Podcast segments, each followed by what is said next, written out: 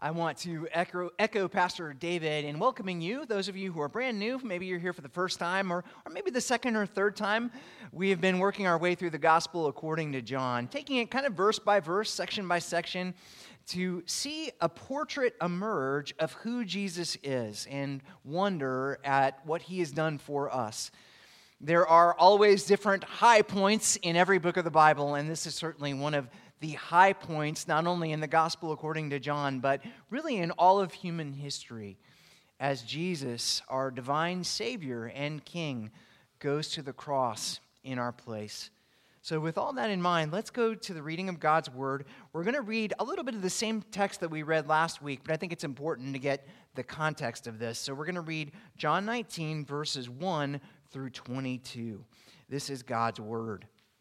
Then Pilate took Jesus and flogged him. And the soldiers twisted together a crown of thorns and put it on his head and arrayed him in a purple robe. They came to him saying, Hail, King of the Jews! and struck him with their hands. Pilate went out again and said to them, See, I am bringing him out to you that you may know that I find no guilt in him.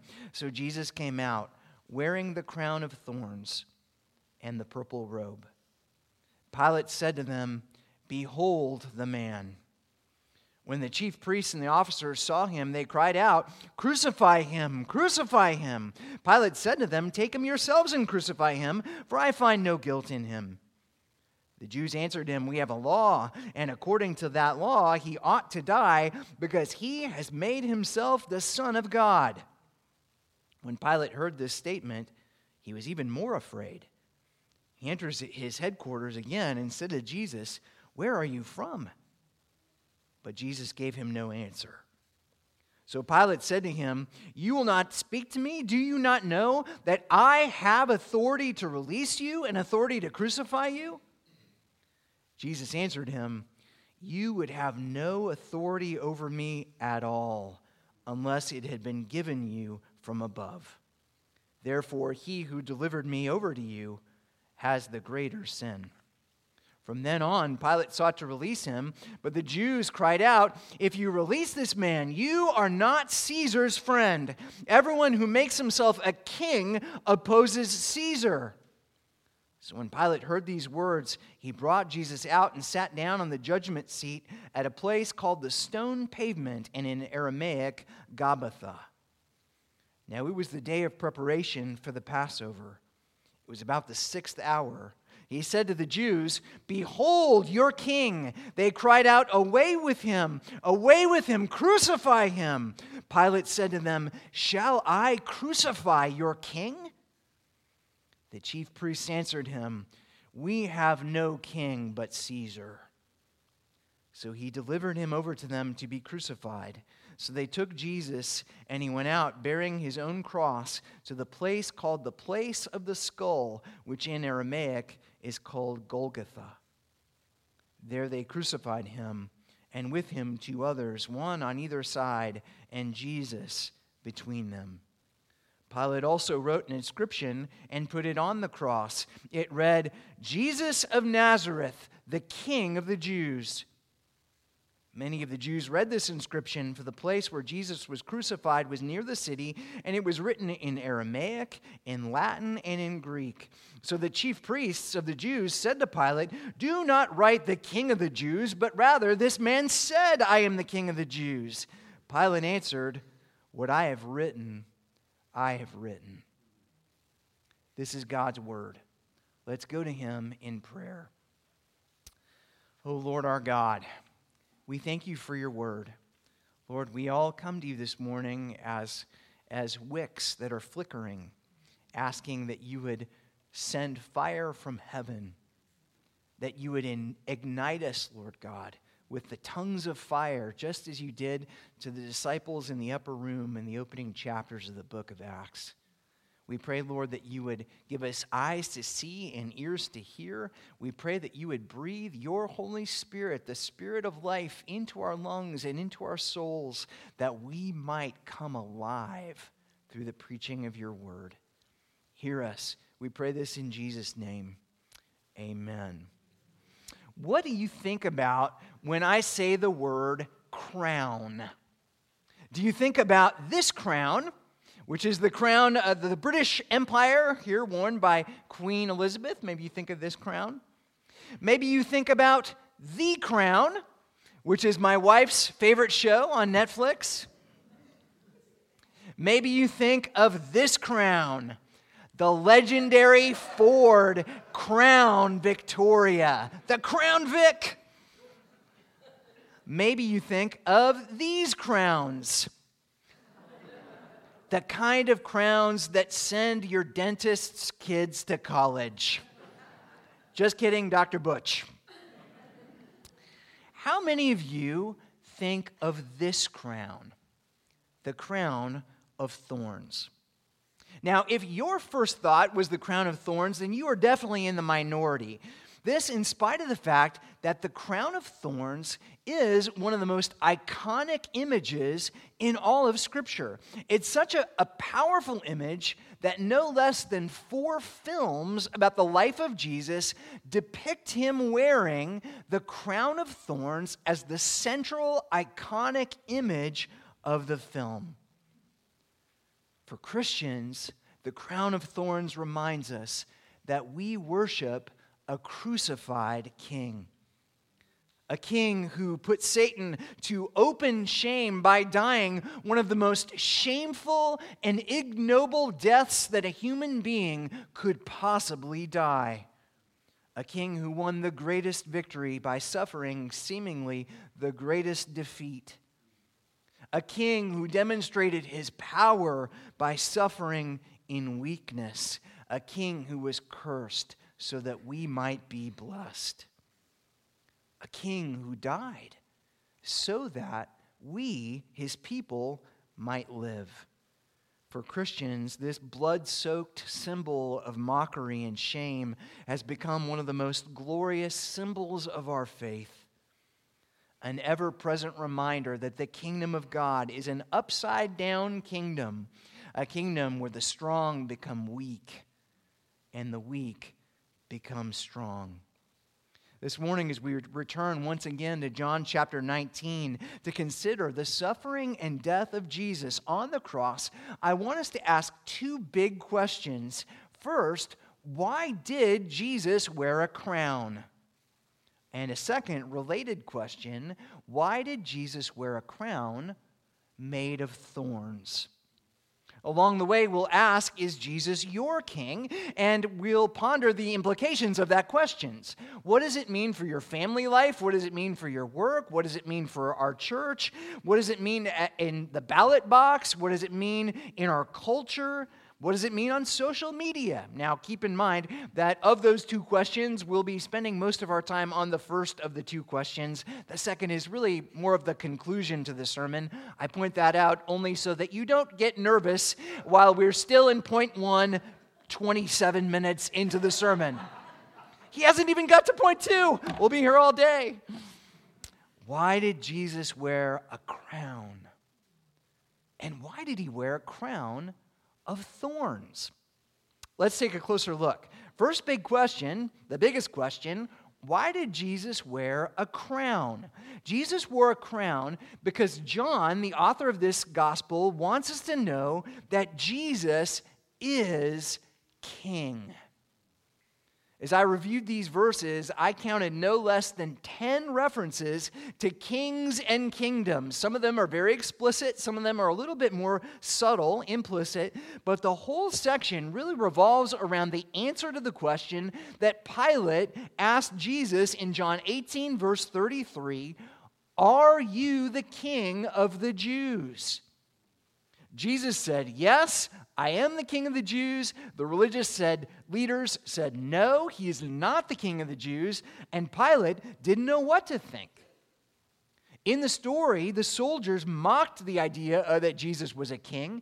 They put a, a, purple robe on his back, a back that had been ripped to shreds as he was flogged before he was crucified. They placed a crown of thorns on his head, then proceeded to mock him as the blood poured down his face, shouting and laughing, Hail, King of the Jews!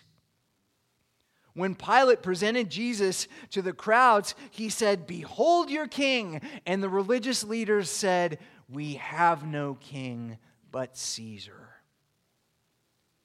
Now, if John is right, and I think he is, if Jesus really is the king, then it's worth asking what kind of king is King Jesus? Is he a dictator king, an authoritarian king who came to give us rules and regulations, the kind of king who administers the death penalty capriciously to anyone who steps out of line? The kind of king who demands taxes in the form of tithes and offerings, which we collect every Sunday morning without fail. Is he an unreasonable king? The kind of king who demands blind faith, no questions allowed? Is he corrupt? Is he ambitious? Is he duplicitous? Given the fact that it seems most politicians lie, how could our king, King Jesus, call himself the truth? Now, this passage answers some of those questions, but if we broaden the parameters of our search just a little bit to look at what all the gospel writers say in all the gospels, we find all kinds of answers to this question What kind of king was Jesus? Why did Jesus wear a crown? Well, from the very opening chapters of all the gospel accounts, the gospel writers make it clear that Jesus was born to be our king. According to the eyewitnesses, Jesus was born in Bethlehem, the city where Israel's greatest king, King David, was born. Bethlehem was known as the city of David. It was so famous for the birth of King David. And all the Old Testament writers said that the greatest king, the messianic king, will be born in this city, the city of Bethlehem. When Jesus was still a baby, he was visited by at least, probably more, wise men from the east, royal ambassadors who came to King Herod asking him, Where is he who is born king of the Jews? For we saw his star when it rose and have come to worship him when we celebrate Christmas, we're not just celebrating the birth of, of, a very famous person. We're not simply celebrating the birth of the leader of a new religious movement. We're not just celebrating the birth of our Savior, our Creator, and our Sustainer, though we are. We're celebrating the birth of our King. Jesus is our anointed king. In the ancient world, kings were anointed. Prophets would pour oil on someone's head as a way of saying that God has chosen you to be the king over his people. God has set you apart to be a redeemer king of the people Israel. What happened to Jesus when he was baptized? When Jesus was baptized, he was anointed not by a prophet, not by a priest not by an earthly king. He was anointed to be king by God himself. Luke 3:21 Now when all the people were baptized and when Jesus also had been baptized and was praying the heavens were opened and the Holy Spirit descended on him in bodily form like a dove and a voice came from heaven You are my beloved son and with you I am well pleased Here's the point anyone can anoint themselves to be the king. The world is filled with self proclaimed kings, people who grab power through coups and revolutions and rigged elections. That's not how Jesus came to power. He was anointed by God the Father, he was anointed by God the Holy Spirit. He was chosen by God to be our king. That means that everything that Jesus says and everything that Jesus does carries God's divine stamp of approval. We can trust him, we can count on him. He is legitimate, he is our anointed king. Jesus is our honest, trustworthy king. Sadly, we live in a world where we almost expect our political leaders to be corrupt. We have lobbyists and special interest groups and political action committees to launder funds. Somehow, some way, most of our politicians go to Washington as sort of fairly normal middle class people, and they all leave as multi, multi millionaires. Maybe the thing happens the same way in Tallahassee. I haven't really been paying attention, which is probably the, the reason why they all leave as multi, multi millionaires. But I digress. The point is, it seems like everybody's corrupt. Everybody's on the take. Everybody except Jesus. When Satan came to Jesus in the wilderness and offered him a bribe, he said, See, all the kingdoms of the world, all these kingdoms could be yours if you bow down and worship me. A deal that 99% of all politicians would gladly accept, Jesus said no. Luke 4, verse 8.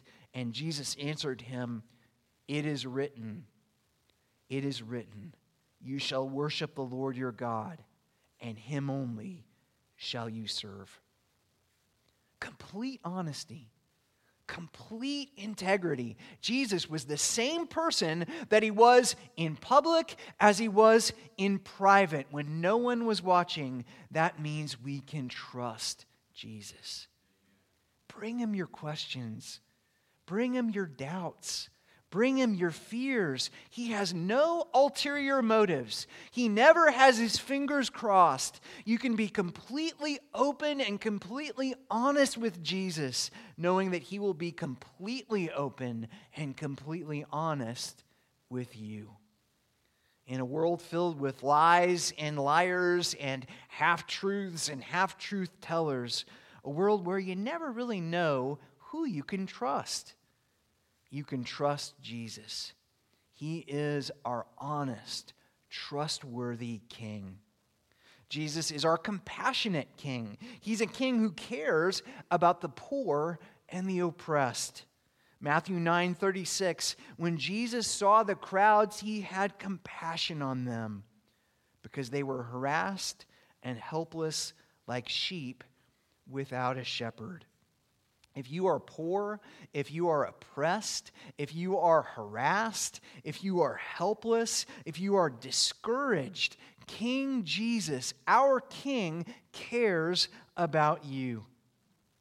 Now, you might not have a friend in the mayor's office, you might not have a friend in the White House, but you have a friend who is seated at the right hand of God the Father Almighty, the maker of heaven and earth. Might I humbly suggest that's better? Amen? Jesus is our gentle king.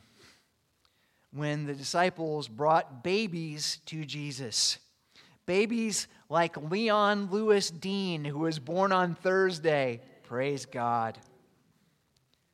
Jesus did not turn those babies away. Jesus did not say, I'm too busy for this. I'm a king. You cannot bring babies to come see the king. Jesus welcomed those babies into his kingdom.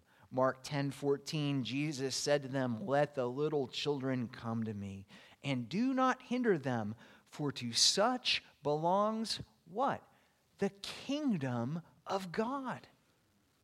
Jesus says, Let the babies come to me. Let the orphans come. Let the widows come. Let the prisoners come. No matter who you are, no matter what you've done, if you come to Jesus in repentance and faith, he will receive you into his kingdom.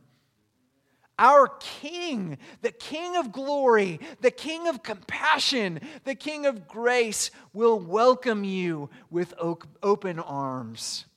Jesus is our wise King.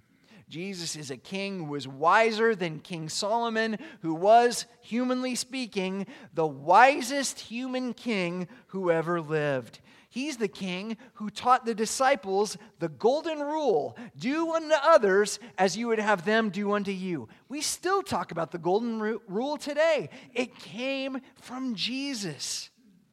He's a king who said, turn the other cheek and go the extra mile. You know those Good Sam stickers on the back of uh, RVs and campers?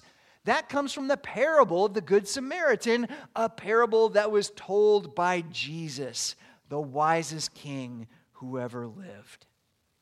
Jesus famously compared the kingdom of God to a mustard seed. And he famously compared the love of God to the kind of love that a father has for his wayward children, including his prodigal son. Jesus is the source of all wisdom.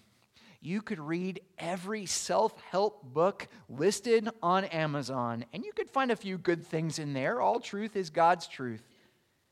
But you will never find wisdom like this.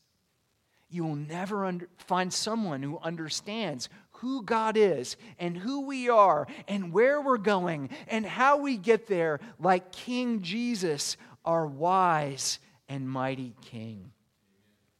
Jesus is our triumphant king. Before going to Jerusalem, to, before going to the cross, Jesus rode into Jerusalem on the back of a donkey. That's significant because in the ancient world, kings would ride out to battle on horses and they would ride back after winning the battle on the backs of donkeys.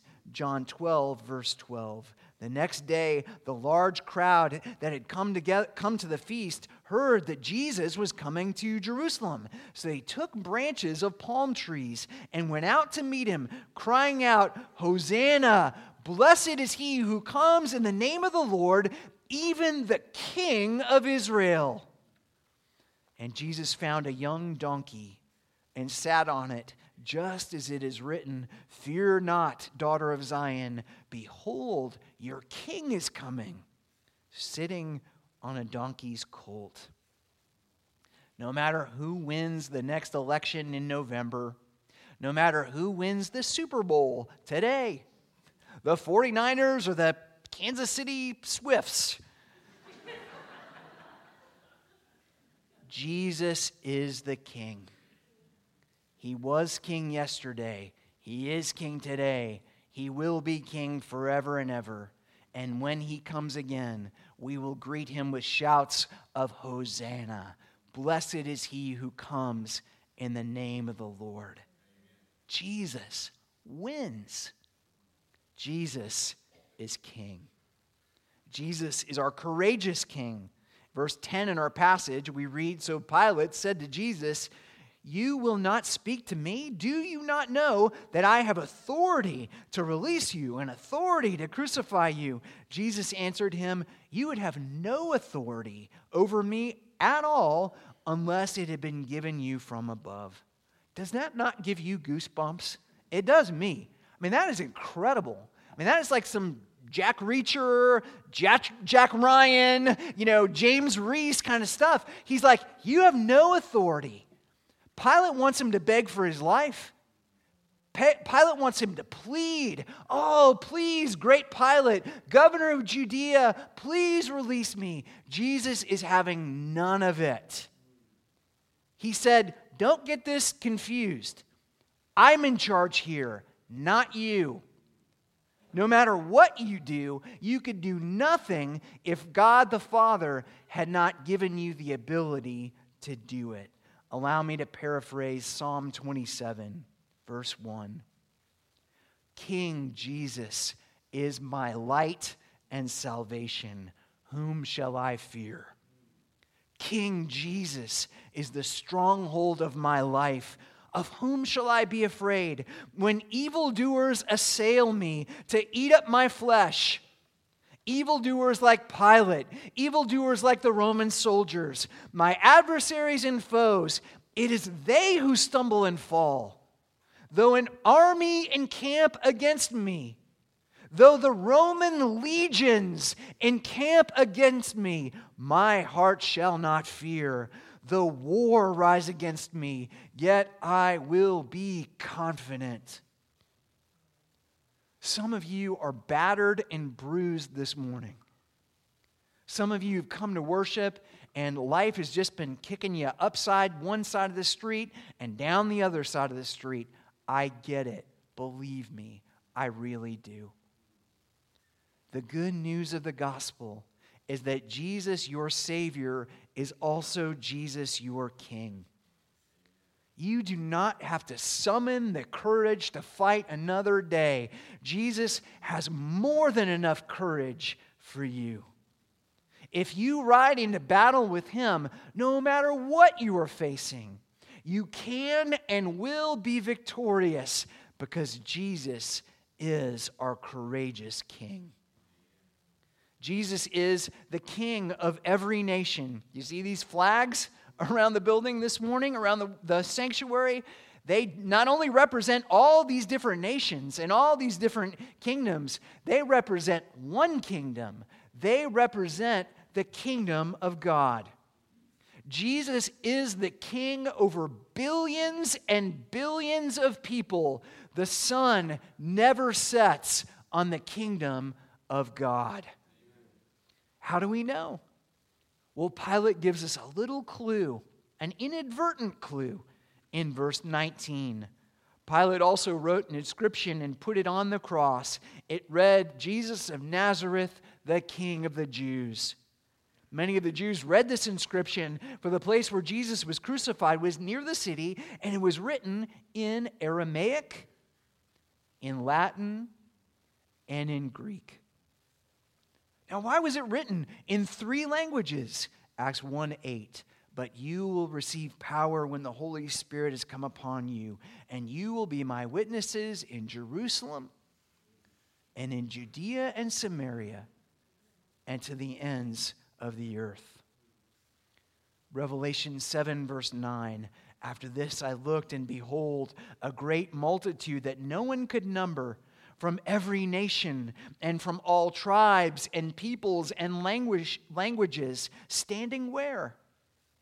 Standing before the throne and before the Lamb, clothed in white robes with palm branches in their hands. There are those palm branches yet again, and crying out with a loud voice Salvation belongs to our God who sits on the throne and to the Lamb.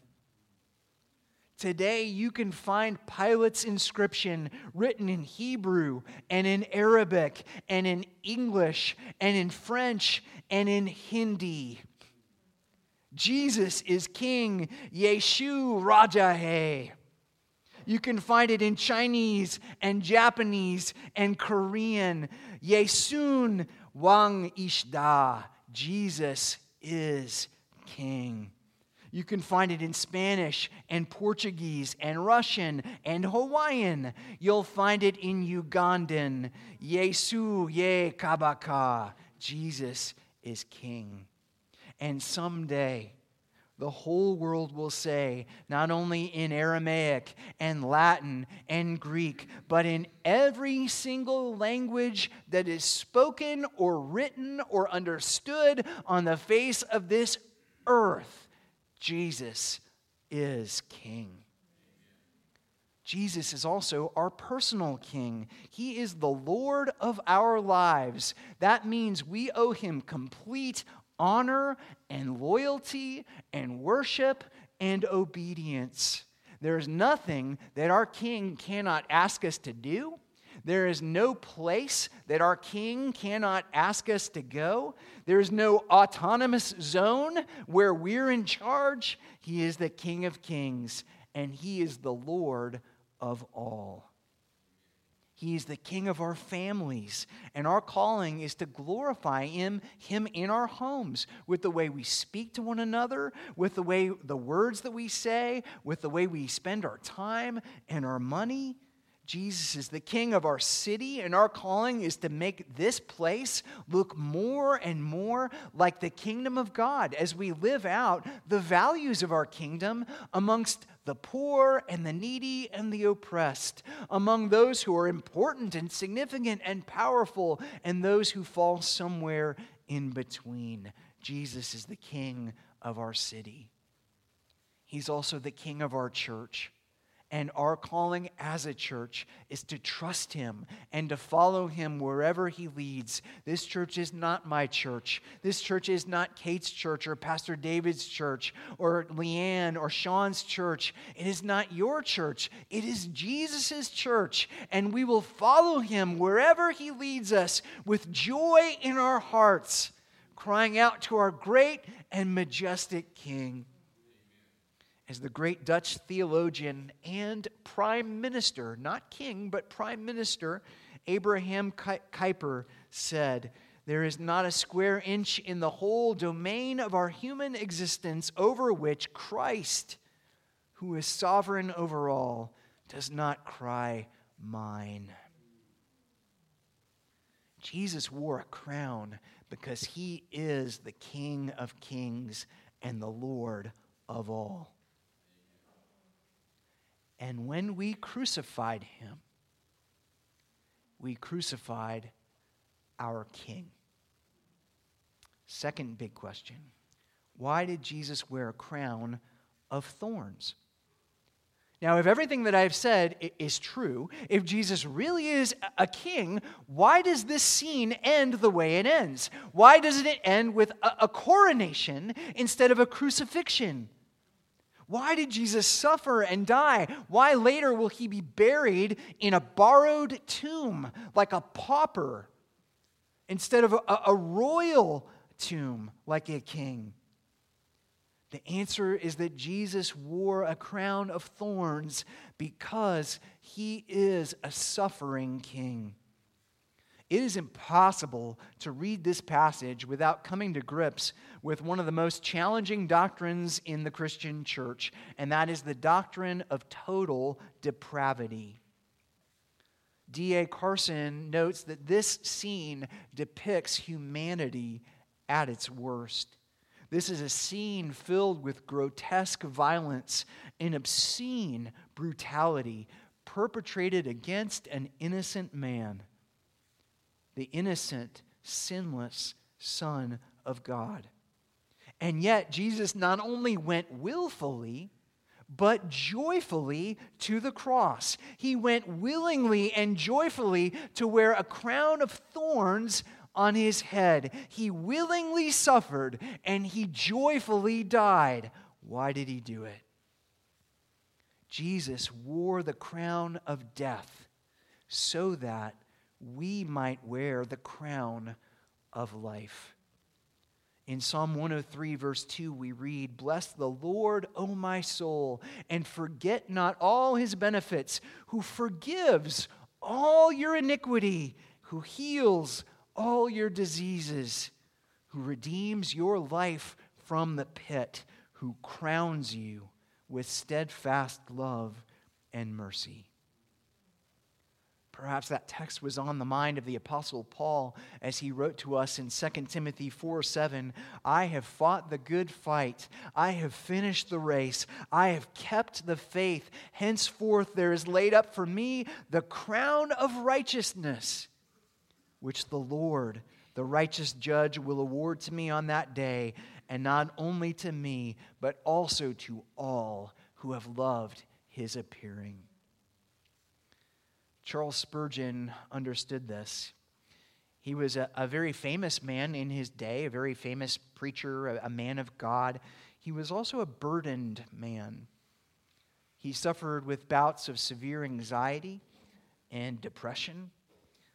Toward the end, end of his life, he wrote this My hope lives not because I am not a sinner, but because I am a sinner for whom Christ has died. My trust is not that I am holy, but that in being unholy, He is my righteousness.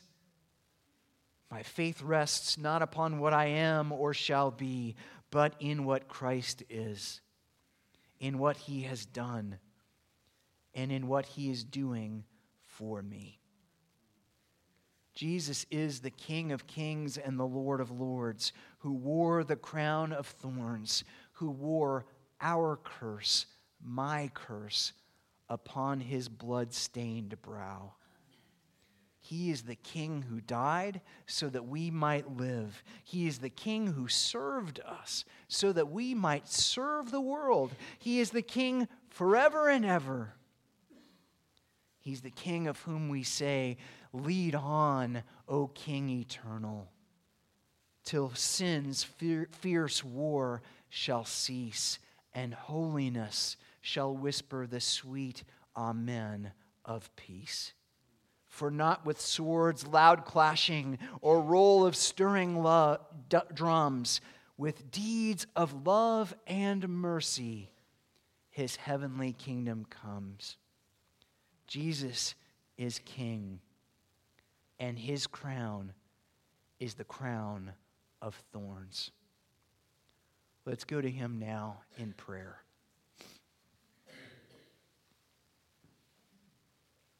Our great and majestic King, King of all wisdom and glory and honor, King of mercy and grace and peace. We ask, Lord God, that your kingdom would come and that your will would be done on this earth, even as it is done in heaven. I pray, Lord God, that you would forgive our sins and receive us into your kingdom, that we might be princes and princesses in your glorious household, O Lord God. I pray, Lord God, that your reign would be near to us and that we would not lose hope as we look to the world and we see corruption and confusion and incompetence and violence and war, we pray, Lord God, that we would fix our eyes on Jesus, the author and perfecter of our faith, who for the joy that was set before him endured the cross and the crown of thorns. Hear our prayer. We pray in his mighty name. Amen.